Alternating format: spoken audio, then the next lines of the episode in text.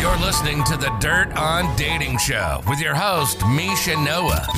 Get ready for real stories with everyday people on topics like the hottest dating apps, when to commit, and how to find a partner you actually click with. Whether you're on the prowl or spicing up your relationship, we've got the dirt to help you find success in today's digital dating world.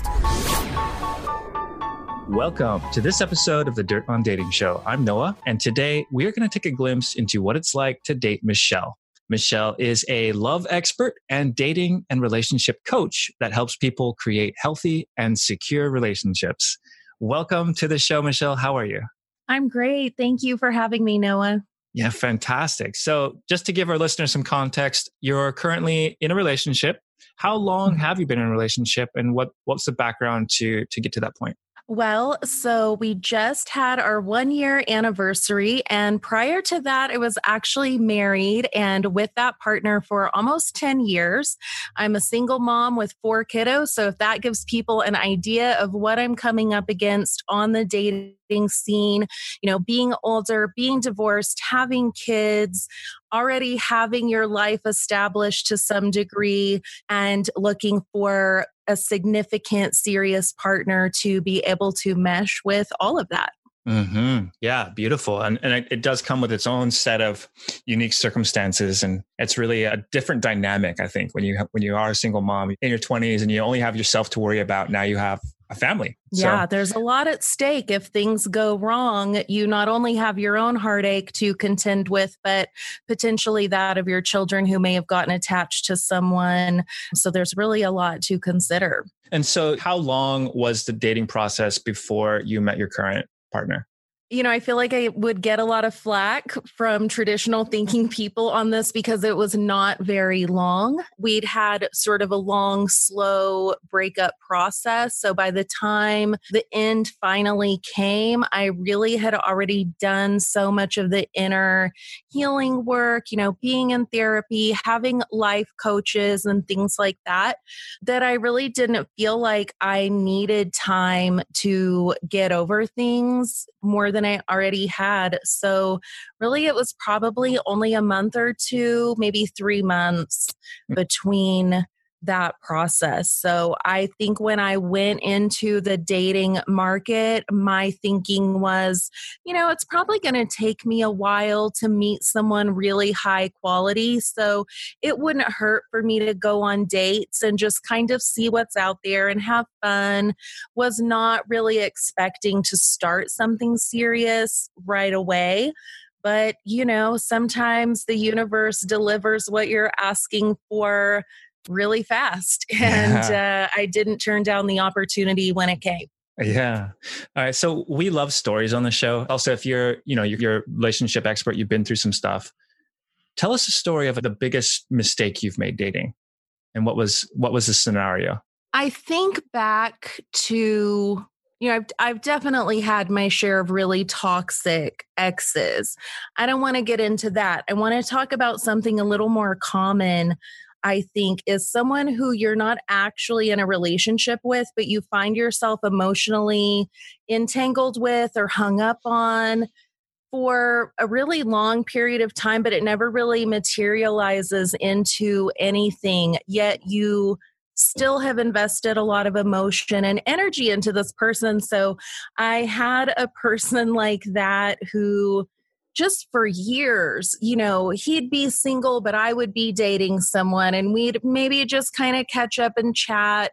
And then I'd be single and he'd be single and we'd try to get something going and it would never really work out. You know, he'd want something serious when I didn't, and then vice versa. Right. And mm-hmm. it just, we went on like this for years. And I, really held so much space for this person in my mind and in my heart. And I think it really was just a diversion from doing the work to actually create a healthy mm-hmm. relationship you know it was it was definitely i was engaging in a lot of bad behavior sort of vacillating between being avoidant myself and then like throwing myself at someone who wasn't really showing me the proper amount of effort. So I was really lowering my standards and decreasing my value. And that is something that I would never do again.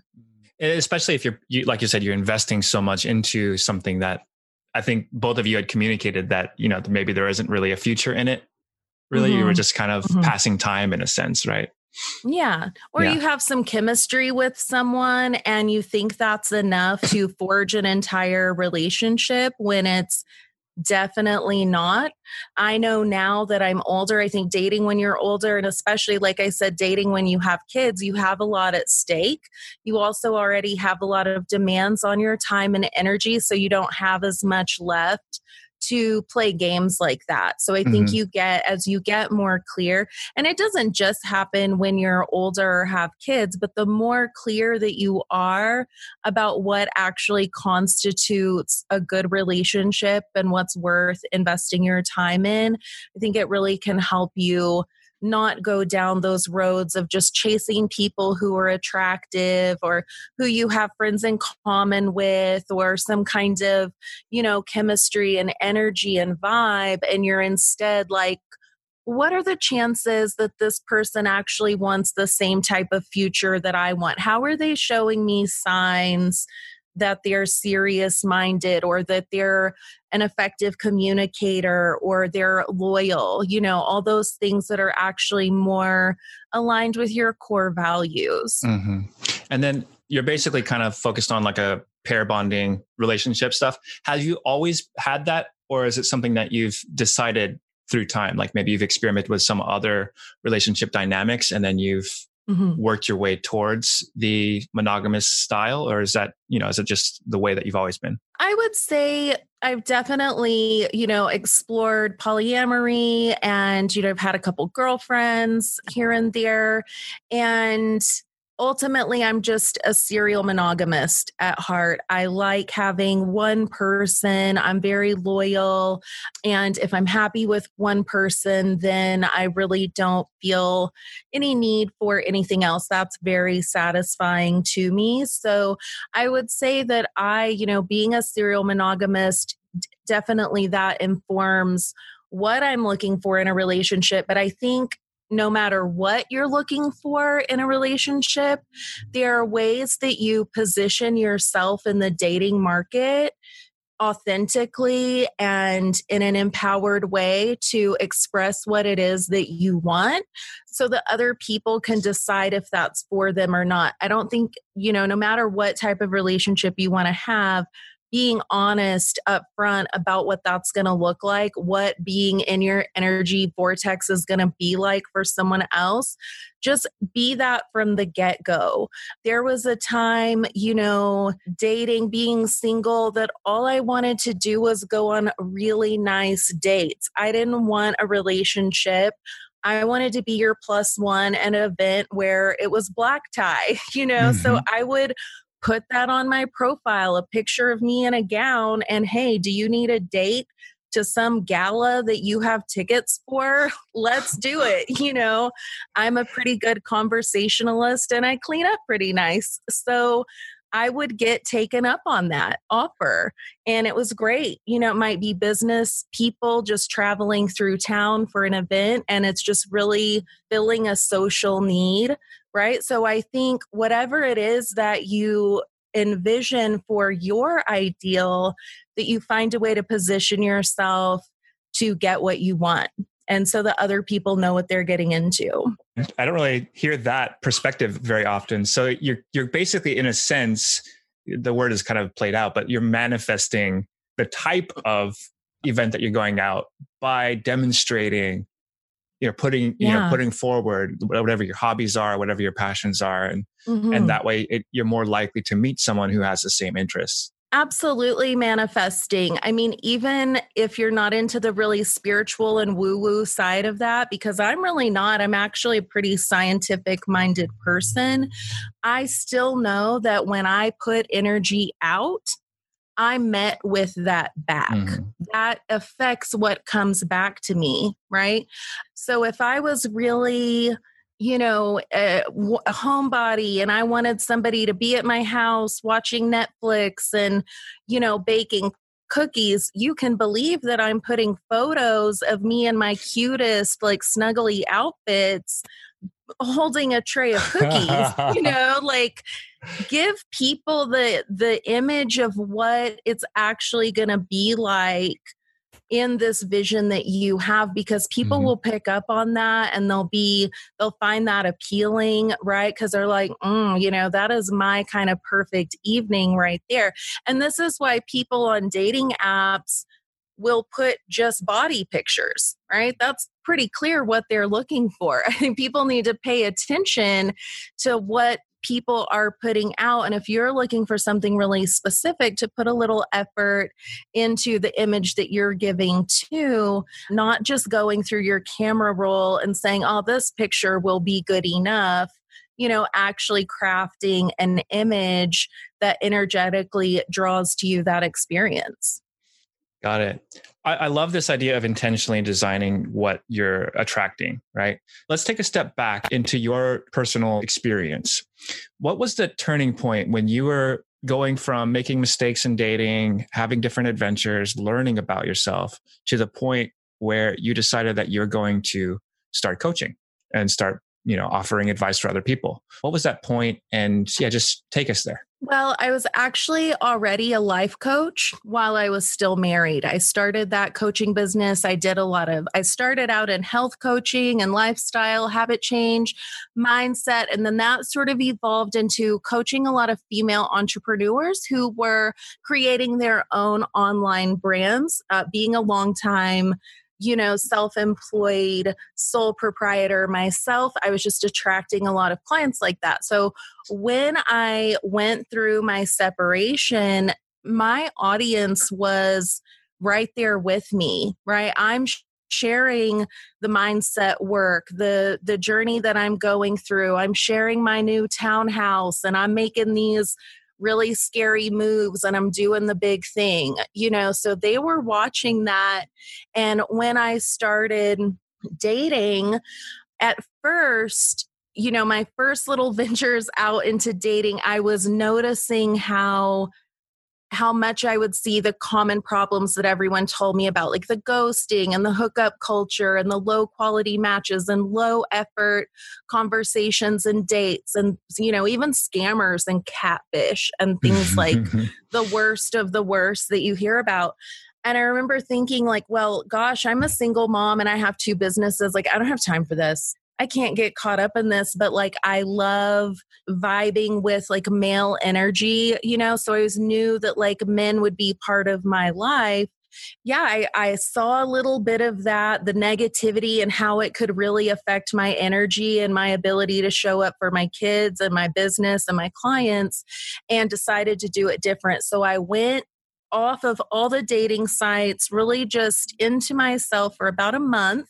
And that's when I took all of the mindset work and the success type of activities and and work that I would do to help someone create a successful brand and put themselves out there and I applied all of that to dating and I mm-hmm. created my system I had immediate like change of results. Everything changed for me in one month. And I shared that with my audience, and people just started coming to me asking me to help them. And that's when it really clicked that that was just my favorite thing I'd ever coached on. I loved it. I love helping people find love, especially when they're just so close to giving up. It's the most rewarding thing ever. It rewards me so much more than watching my entrepreneur clients make money, right? Mm. Like love is above money in my book. So it was just way more exciting to see their results. And that's how I got into being a relationship coach. So cool. I love that. I, I want to, I do want to hear your perspective on dating as a single parent.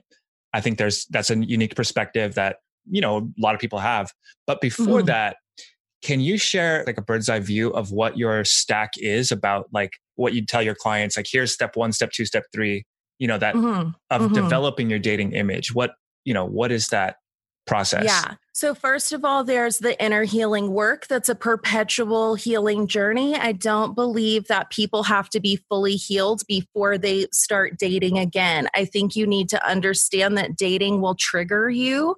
It will, you know, take you to your emotional edge, even in really positive situations. And so, you need to have like a system to deal with that so you don't backslide and you keep moving yourself forward to a more he- healthy, happy, whole, securely attached person and relationships. Everything that I do is designed to take people away from their anxious and avoidant attachment styles to that ideal of secure attachment. Those are skills that can be learned. So that would be step one. Step two is really identifying your ideal relationship, what it is that you want most people approach this from oh i like tall guys or i like curvy girls or you know i like uh, you know someone who's more assertive. But actually none of those things while they're important for your having attraction they don't actually create what's necessary to have a good relationship experience. So what i teach people to do is really focus on what do you want it to feel like to be in a relationship right? It's fun, it's relaxing, it's adventurous. You're focused on, you know, business. Maybe you're like a power couple whatever those ideals are to really have a clear vision of that and then reverse engineer how you become an energetic match to it. How do you become really attractive to that thing that you want? And then going out into the dating market, whether that be using apps, which I love dating apps, or in person, which I know with the pandemic, you know, in person dating and meeting people just out and about is a little difficult at the moment, but really putting forward those ideals and matching with people who exhibit the qualities that they can provide that experience. And that's how you know you're on the right track to a really solid relationship that's going to work for you long term, not just in the moment. Oh, that's so beautiful. Yeah. What a what a what a solid roadmap too. And if you can if you can do that, I mean, wow, it's like you're like Yoda of dating. so. I do it. You know, I ta- I teach my system to my clients and they replicate my success too. They're finding high quality, serious, commitment minded partners who want to spoil them and communicate with them and really grow together and support them in their dreams. This is the reality that a lot of people think that that couples like that don't exist or that it's something that they can't have that only certain people can have. And i'm going to tell you this isn't just happening because my clients are like mega attractive and rich. They're like average people. They mm-hmm. are you know they're people who who started out obese you know with a hundred pounds to lose and found the love of their life from that place, not having to get to some like future destination of like someone will love me later. It's no, you can have this right now. Mm-hmm. Everyone can. Mm. We're working towards wrapping up. So I do want to get into this how you date with kids you have to be really selfish to date with kids. And I think a lot of women, especially, are not good at being selfish. It's something that we're taught and conditioned against to be always putting your family first. And I see a lot of women, especially, and, you know, and I'll see it with men too. I think on the flip side, with men, sometimes if they have only partial custody, they feel like they don't get their kids enough. And so they don't want to use any time, you know, to do their own social activities. A lot of moms will think, you know, my kids need me at home. Who am I to get a babysitter and go out and take some time for myself? But you know, romance and love and relationships and socializing, those are all normal parts of adult life. And you have to maintain an identity for yourself as a grown up outside of being just a mom. And especially when you're bearing all the burden of being a single parent, it's even more critical that you carve out some time for yourself. So I think it may not be a lot of time. You know, I personally could never go on more than one date a week. And so that actually informs my dating strategy where I would never match with more than five people at one time, mm-hmm. sort of knowing that matching with five is going to result in one or two you know, real life dates. And that's about all I can handle. You know, I wouldn't go and just go crazy on a bunch of apps because I can't go out every night of the week, right? For sure. Yeah. All right. Well, final question. As this is the Dirt on Dating show, we do have to ask we ask a dirty question. So, okay. with with that, what is the juiciest advice you can give for people to spark up the intimacy in their relationship? or and it, and it could be a story that you've that you've tried and it's been like wow that was that was incredible we're going to do that again well, I think for a lot of people, especially, let's assume they're maybe single right now or they're trying to date.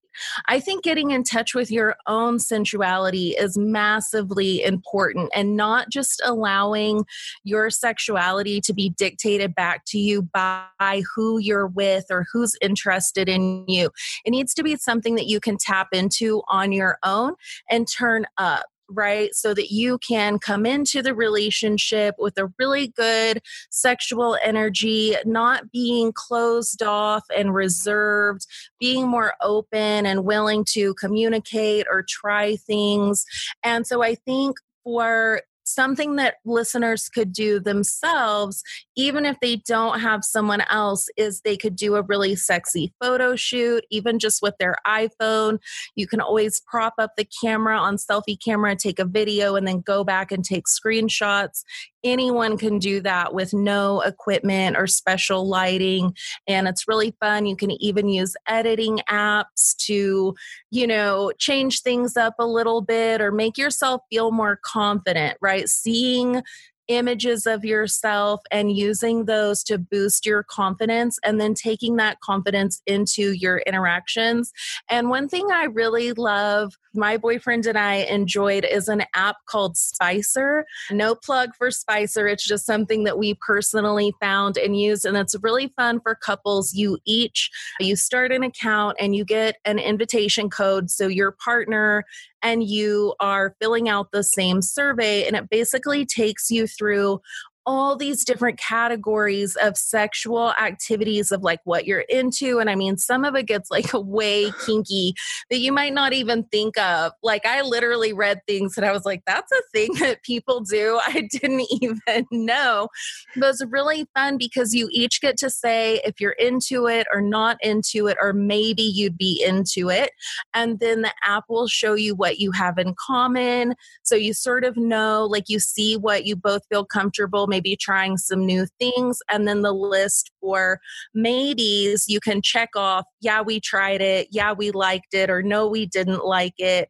And it's a really fun way to communicate about what you like sexually without having to have all the ideas yourself. Yeah, it's it's really interesting. I I heard a interview. I think it was on Barry Kaufman's show, the psychology podcast, and it was talking about how you can achieve satisfaction or happiness from actually accomplishing some of the fetishes that you have or the fantasies that you have. And it's really oh, interesting. Yeah. You know, like a lot of people have these fantasies that they carry, but they never actually actualize. So yeah. from that app, was there is there one one activity that you and your partner found that you actually tried?